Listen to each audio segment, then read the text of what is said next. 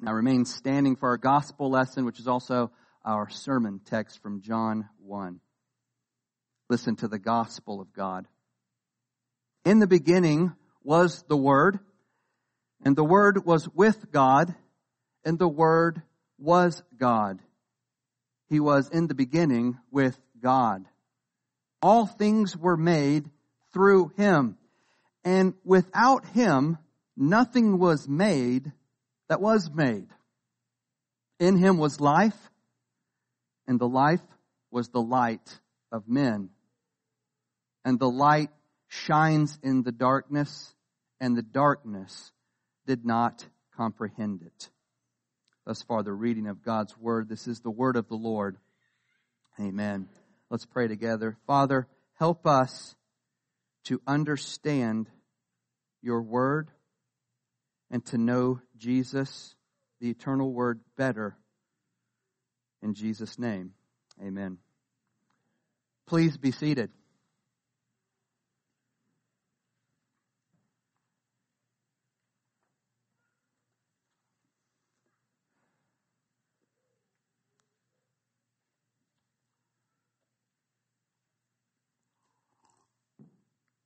I've provided a sermon outline to help you follow along, and I'll let you know when it's time to start looking at the outline. First, I want to give a brief introduction to our new sermon series. Today we begin our series on the fourth gospel, written by John, the son of Zebedee. The Gospel of John is not written by John the Baptist. It was written by the Apostle John, the brother of James. The Apostle John was Jesus' closest companion. John never identifies himself in the gospel by name, but he does refer to himself five times as the one whom Jesus loved, or the disciple whom Jesus loved. John was Christ's most beloved disciple and friend. John is the one who is resting on Jesus during the Last Supper. And so John's gospel is not just any old eyewitness account. It is the testimony of the person who was really the closest to Jesus. The testimony of the disciple whom Jesus loved. But you see, John's gospel is not, it's trustworthy not primarily because the disciple whom Jesus loved wrote it. No, John's gospel is trustworthy because it is inspired by the Holy Spirit. Recall what Jesus promised his disciples in this gospel. In John fourteen, verse twenty-six, he tells them, "The Helper, the Holy Spirit, whom the Father will send in my name, he will teach you all things, and he will bring to remembrance all that I have said to you." So John's gospel is true. It's reliable, it's trustworthy, because the Holy Spirit caused John to remember accurately the important events and teachings of Jesus. John's gospel is God-breathed, inspired by the Spirit. Why did John write this gospel? Well, we don't have to guess why. At the end of chapter twenty... John tells us exactly why he wrote it. John twenty, thirty, and thirty-one. "And truly Jesus did many other signs in the presence of his disciples, which are not written in this book," in this gospel. Verse thirty-one, "But these things are written that you may believe that Jesus is the Christ, the Son of God, and that in believing you may have life in his name." That's John's purpose. John's goal as we study this book, his goal for us is twofold. John wants us to believe that Jesus is the Christ, the Messiah, the long-awaited King, the Son of God. But even this serves a larger purpose.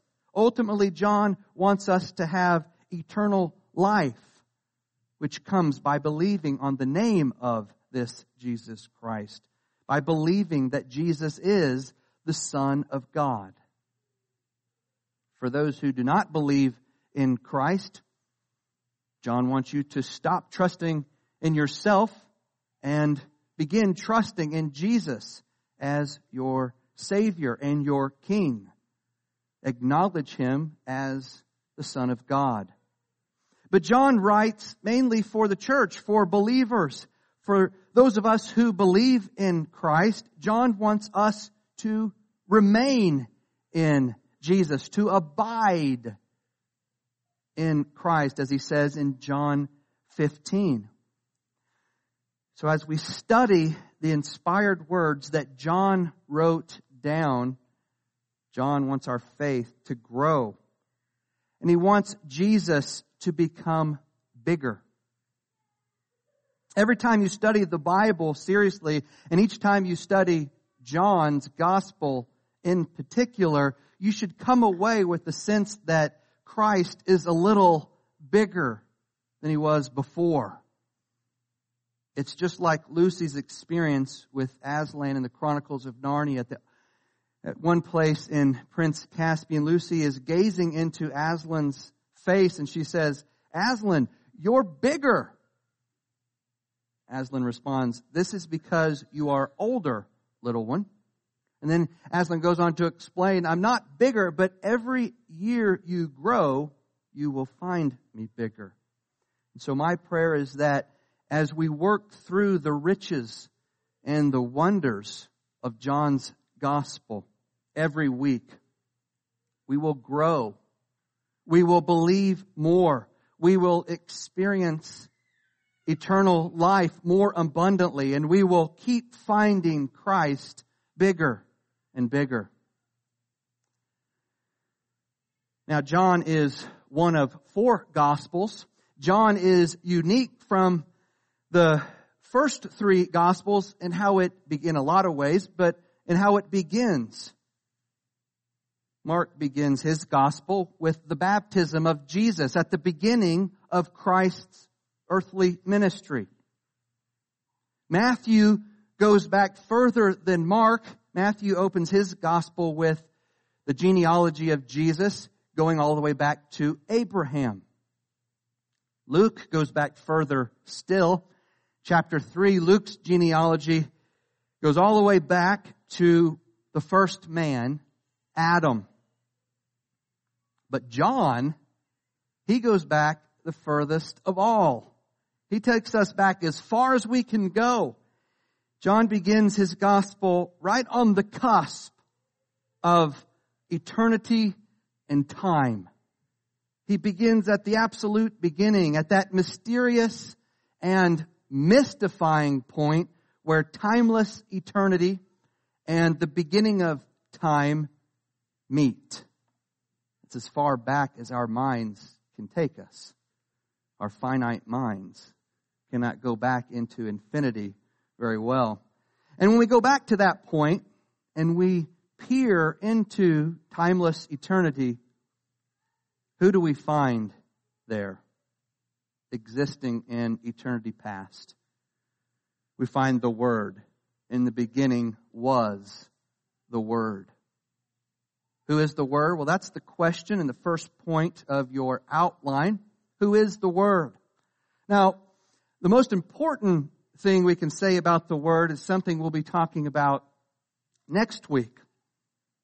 The Word is the one who became flesh, became man, and lived among us. The more, most important thing to know about the Word is that he is the God-man who lived and suffered and died on a cross and rose from the dead and ascended into heaven where he is now. The Word is the resurrected Christ, the King of glory, who forgives the sins of his people. That's the most important thing to know about the Word in John's Gospel. But today we're focusing on the first five verses of John's Gospel. And these opening verses take us back to the time before the Word took on flesh, before he became God-man. In verses one to three, John gives us four identity markers of the Word. First, John tells us that the Word is eternal. Second, the Word is a person. Third, the Word is God. Fourth, the Word is the creator of everything that's been made. So number one, John says that the Word is eternal. In the beginning was. The phrase in the beginning is the biblical way of saying before time and space were created. Or to borrow other biblical terminology, before there was there ever was an earth in Proverbs eight, or before the foundations of the world, Ephesians one. John is not saying that the Word only existed from the beginning. The Word did not just exist from the beginning or ever since the beginning. No, John is saying that the Word already existed. He already was in the beginning.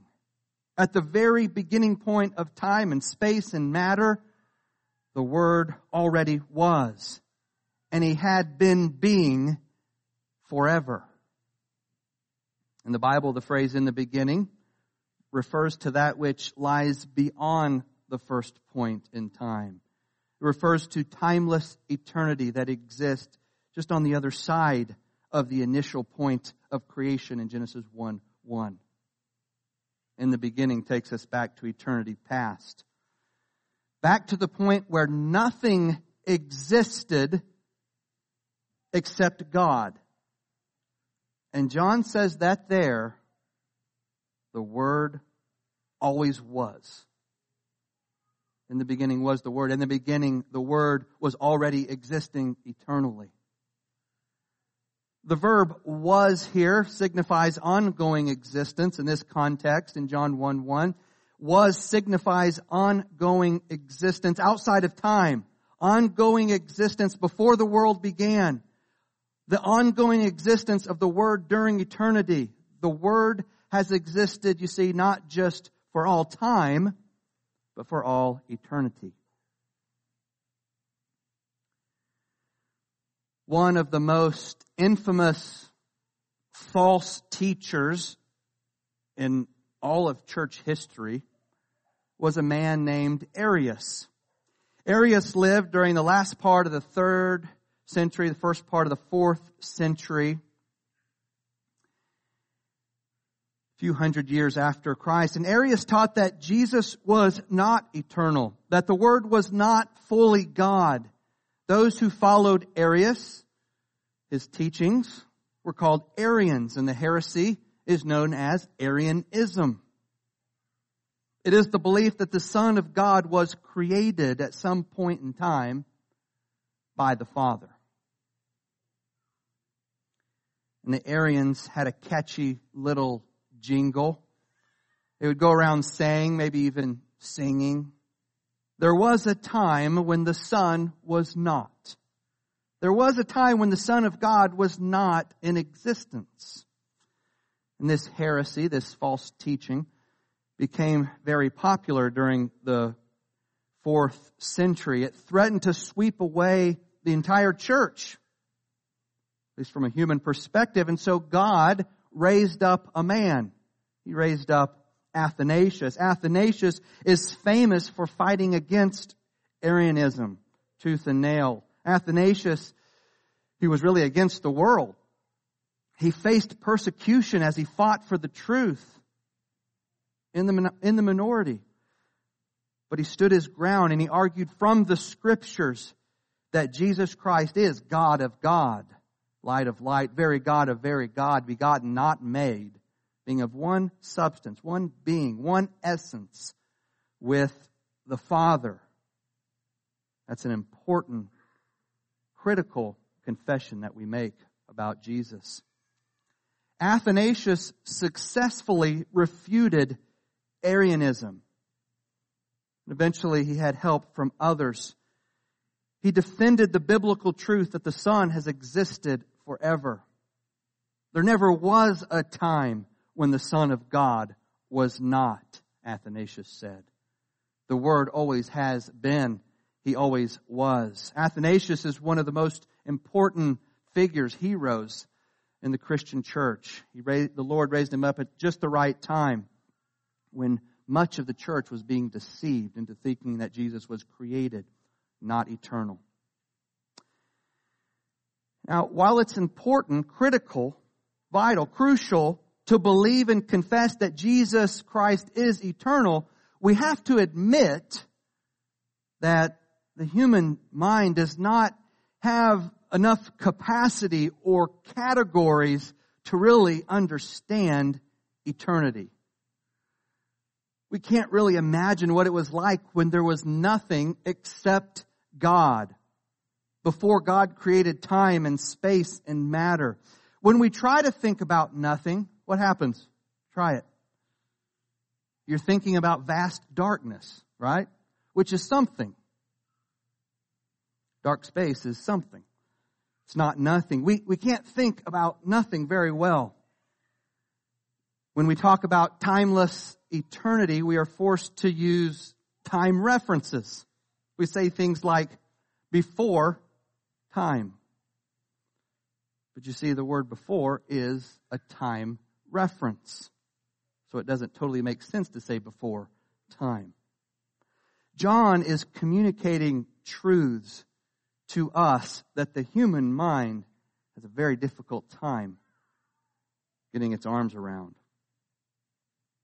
One writer put it well when he said, the force of what John is saying is so staggering that the words, his words, John's words, almost seem to bend under the weight they are made to bear. End quote.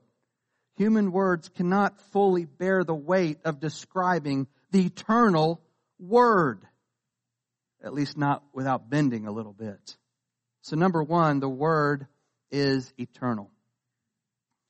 Number two, the Word is a person. In the phrase, the Word was with God, the preposition with signifies a personal relationship with God the Father. In the phrase, the Word was with God, the preposition, preposition with, in Greek it's pros, as I put in your outline, it signifies a personal relationship with God the Father.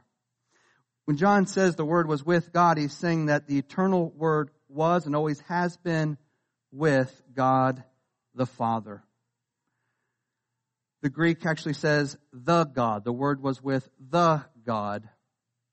The New Testament authors refer to, when they refer to the God, they're talking about God the Father. So John is saying, in the beginning was the Word, and the Word was with God the Father. With is very important here. We need to understand this preposition. The word was with God. With is a translation of the Greek preposition pros. Pros is an interesting word here. Now, usually pros does not mean with. Very seldom does it mean with. It usually gets translated to or toward. In fact, there's only one situation in which it means with. Pros means with only when it is describing a personal relationship. That's what we see in the New Testament. And so the Word was with God means the Word was in a personal relationship with God. That's the connotation. John could have used another Greek preposition that simply means with. But instead he uses pros, which indicates an intimate personal relationship between the Word and God the Father. So, number two, the Word is a person who has a relationship with God the Father. If we put one and two together, we see that the Word is an eternal person in relationship with God the Father. That brings us to number three on your outline. The Word is God. Look at the end of verse one. And the Word was God. John could not have said it more plainly or more simply and more straightforwardly.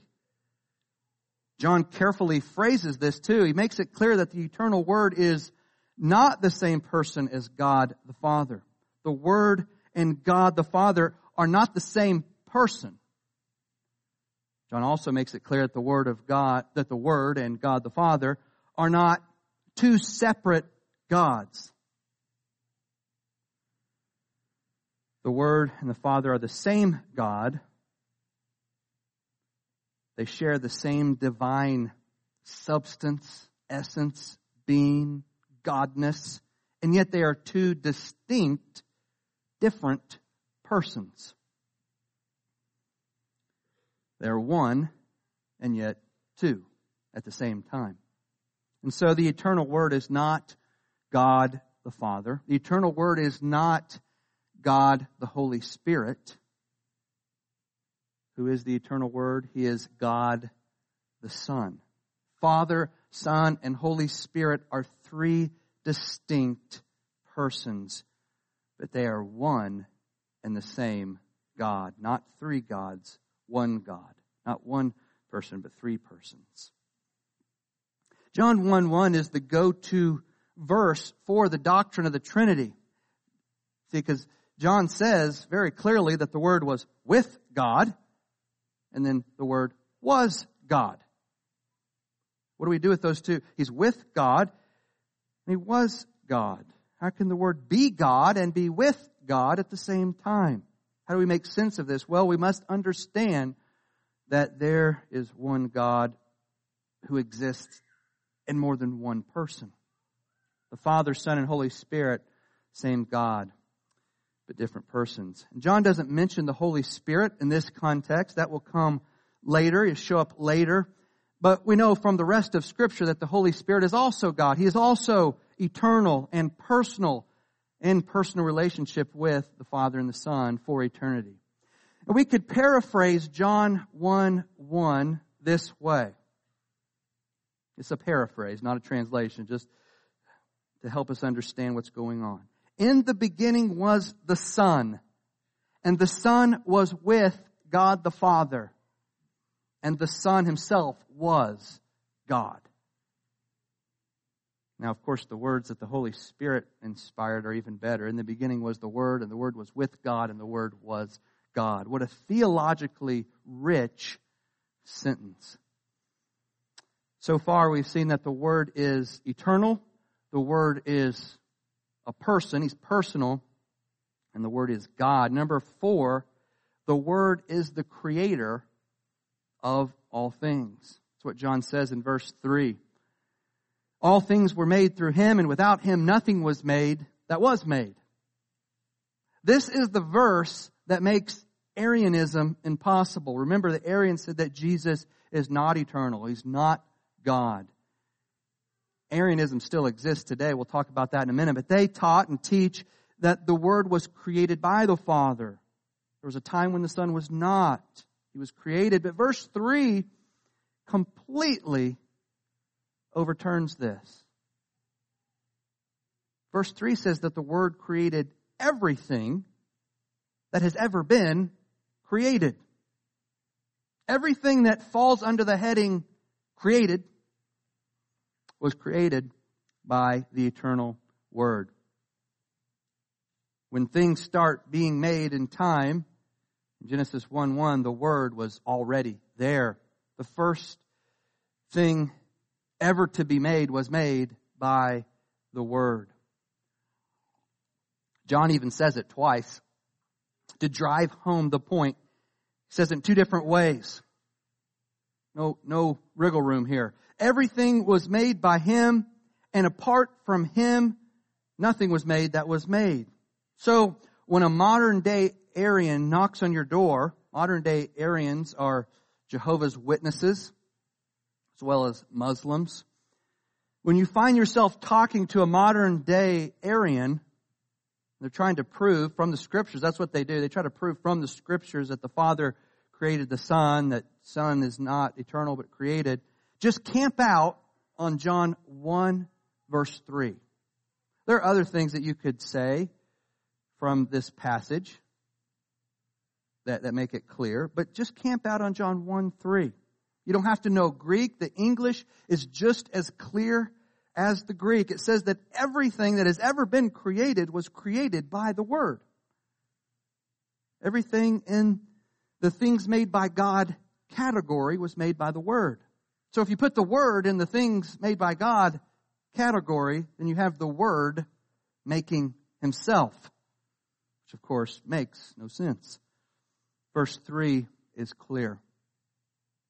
The Word is not among the created things. He is the Creator. He was not made. He is the Maker of all things. He belongs to the uncreated God category. When nothing ex- existed except God, the Word was there. The very first thing that was made was made by the Word, by Jesus. Well, we've made it through the first three verses, and we've seen that John starts off his gospel with the deepest and the most basic truths about reality. John goes straight to ultimate reality. So, do you fancy yourself a philosopher? Are you a truth seeker? Are you trying to get down to the bottom of reality? Do you want to know what's really real about the universe? And sink your teeth into John one, one to three. It doesn't get any truer, any more profound than this. The, ph- the philosophy books cannot rival the words that God inspired in the first three verses of John's gospel. But John's most important insights into ultimate reality are the truths that he teaches us here about Jesus Christ. That's the focus. John saves us from the trouble he went through. During Jesus' three-year ministry, John did not really know who Jesus was. He was his best friend, but he didn't know Jesus at a basic level. Before the death and the resurrection of Jesus, John was not aware of the truths that he writes in the first three verses of his gospel. John and the rest of the disciples thought Jesus was a mere man. They did not understand yet that he was eternal, that he was the eternal, personal Creator God. They realized all of this after the resurrection. The power of Christ's resurrection, the power of the Spirit opened their minds to these truths. So John saves us the trouble of going through what he went through. Right off the bat in his gospel, he tells us the most fundamental things about who Jesus Christ is. There's no suspense. He's not building up to anything. He just comes right out and says it. He wants us to know who we will be reading about in this gospel. He wants you to know who your Savior is. He wants you to know that the one who loved you before the foundations of the world, the one who suffered and died for your sins on a cross, the one who walks with you, the one who prays for you, even now, is the God who made you. From the very beginning of his gospel, John gives you reasons to believe and worship and adore Jesus. Christ is not just a man. He's God in the flesh. He is the eternal Son of God, the Creator of all things. So do you want to know about God? Do you want to know who he is and what he is like and how he thinks and what he has said? Do you want to know what he has to say about you? Then meditate on John. John's gospel is about the eternal Word become flesh. It's about the God-man. It's about God.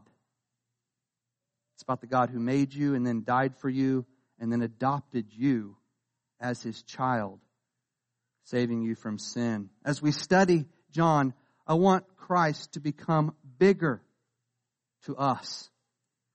I want us to become increasingly aware that Jesus is the object of our worship. When we gather together like this each Sunday, we gather around the God-man, Jesus Christ. When we bow our knees in confession, as the Scriptures call us to do. We are kneeling before the Lord Jesus, who is our Maker. Jesus is worthy of your worship. He deserves your praise. He is your Creator and your Savior and your King. The right response is to fall down on your knees, to fall down on your face even before Him. When the disciples told Thomas that they had seen the resurrected Jesus, Thomas didn't believe them, did he? It says in John twenty, verse twenty-five, "Unless I see in his hands the print of the nails, and put my finger into the print of the nails, and put my hand in his side, I will not believe." When Jesus finally appeared to Thomas, Jesus said, "Go ahead, Thomas, put your finger here where you wanted, wanted to put it, and, and look at my hands, touch my side. Thomas, don't be unbelieving, but believe," Jesus says to him. And do you remember Thomas's response?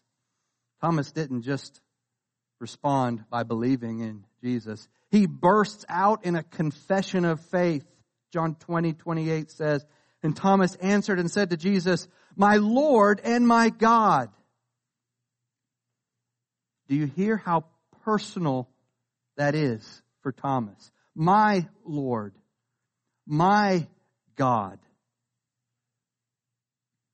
Is Jesus your Lord and your God? I'm not asking whether you're baptized. I'm not asking whether you know the right answers to all the questions. I'm asking whether you know Christ as your Lord and your God. Is the eternal, personal Word personal to you? Do you know Him, or do you just know about Him? Does He awe you the way He awed Thomas or John? Do the first three verses of John's Gospel drive you, compel you to worship and adoration? Do the works and the words of Jesus Christ compel you to confess Him as your Creator, Lord, and God? Does the good news make you glad? Another way of asking it is this: is your heart full of life and light, the life and light of Jesus, or is your heart overrun by the darkness?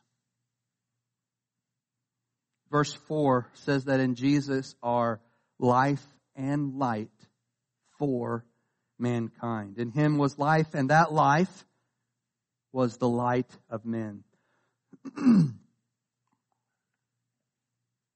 The Word has given His life and His light to or for mankind for the sake of men. What are you doing with it? The eternal Word is the creator of physical life and physical light. That's what we read about in Genesis one. He spoke physical light into existence on the first day of creation, driving out the darkness that covered the face of the deep. Remember that? Later on in creation week, He breathed physical life into the animals and to man. But in John's Gospel, that's there, but, but in John's Gospel, the focus is on the Word as creator of spiritual life and spiritual light.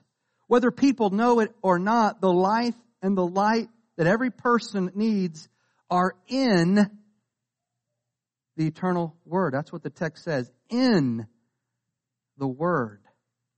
In Him is life, and that life was the light of men.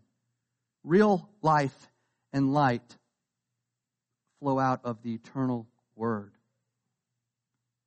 The life and the light that you need is Jesus. Verse five goes on to say, "The light shines in the darkness, and yet the darkness has not understood it, not comprehended it, not mastered it, not got its arms around it, certainly not overtaken it." All those ideas are packed into this one word. John's gospel, darkness does not just refer to the absence of light. Darkness also refers to the presence of evil. The point of verse five is that the light of the word invades the darkness. There's really nothing the darkness can do about it. Even though the darkness resists, it puts up a fight, it pushes back. In the end, the resistance of the darkness is futile. It fails to overcome the light. Doesn't even understand it. Doesn't know what to do with it. The light continues shining. The light continues to drive out strongholds of darkness day by day, year by year, century by century. The light of the Word invades the darkness, and the light is ultimately victorious. In the end, and even now, the light wins, and it is winning. This is the story of Christianity, the story of the church, the last two thousand years of history. Ever since the cross of Christ, God has been shining the light of the gospel into the dark places and into the dark hearts. The darkness fights back, but it always fails to understand what the light is up to, and the light keeps marching forth in triumph, conquering the nations with the gospel of the word. The light will continue to invade the darkness until the end of the age, and then in the New Jerusalem, the eternal light of Jesus Christ will shine so bright that it will light up the entire creation. Revelation twenty-one twenty-three says, "And the city has no need of sun or moon to shine on it, for the glory of God gives it light, and its lamp is the Lamb," Jesus, the Word. But part of the good news is that this eternal light, this eternal lamp, has broken into the here and now. It's not just a future reality. The eternal life and the eternal light are available to you now because Jesus Christ is available to you now. So if you're resisting the light, stop. Let the light flood all the dark corners of your heart. I'll close by reading again First John one, five to seven. "This is the message we have heard from him and proclaimed to you, that God is light and in him is no darkness at all. If we say we have fellowship with him while we walk in the darkness, we lie and we do not practice the truth. But if we walk in the light, as he is in the light, we have fellowship with one another, and the blood of Jesus, his Son, cleanses us from all sin." Let's pray together. Thank you, God, the Father, for sending your Son, the eternal Word. Thank you, Jesus, for invading the darkness, for invading our hearts. Please continue to do so by the power of your Holy Spirit. We ask this in the name of Jesus. Amen.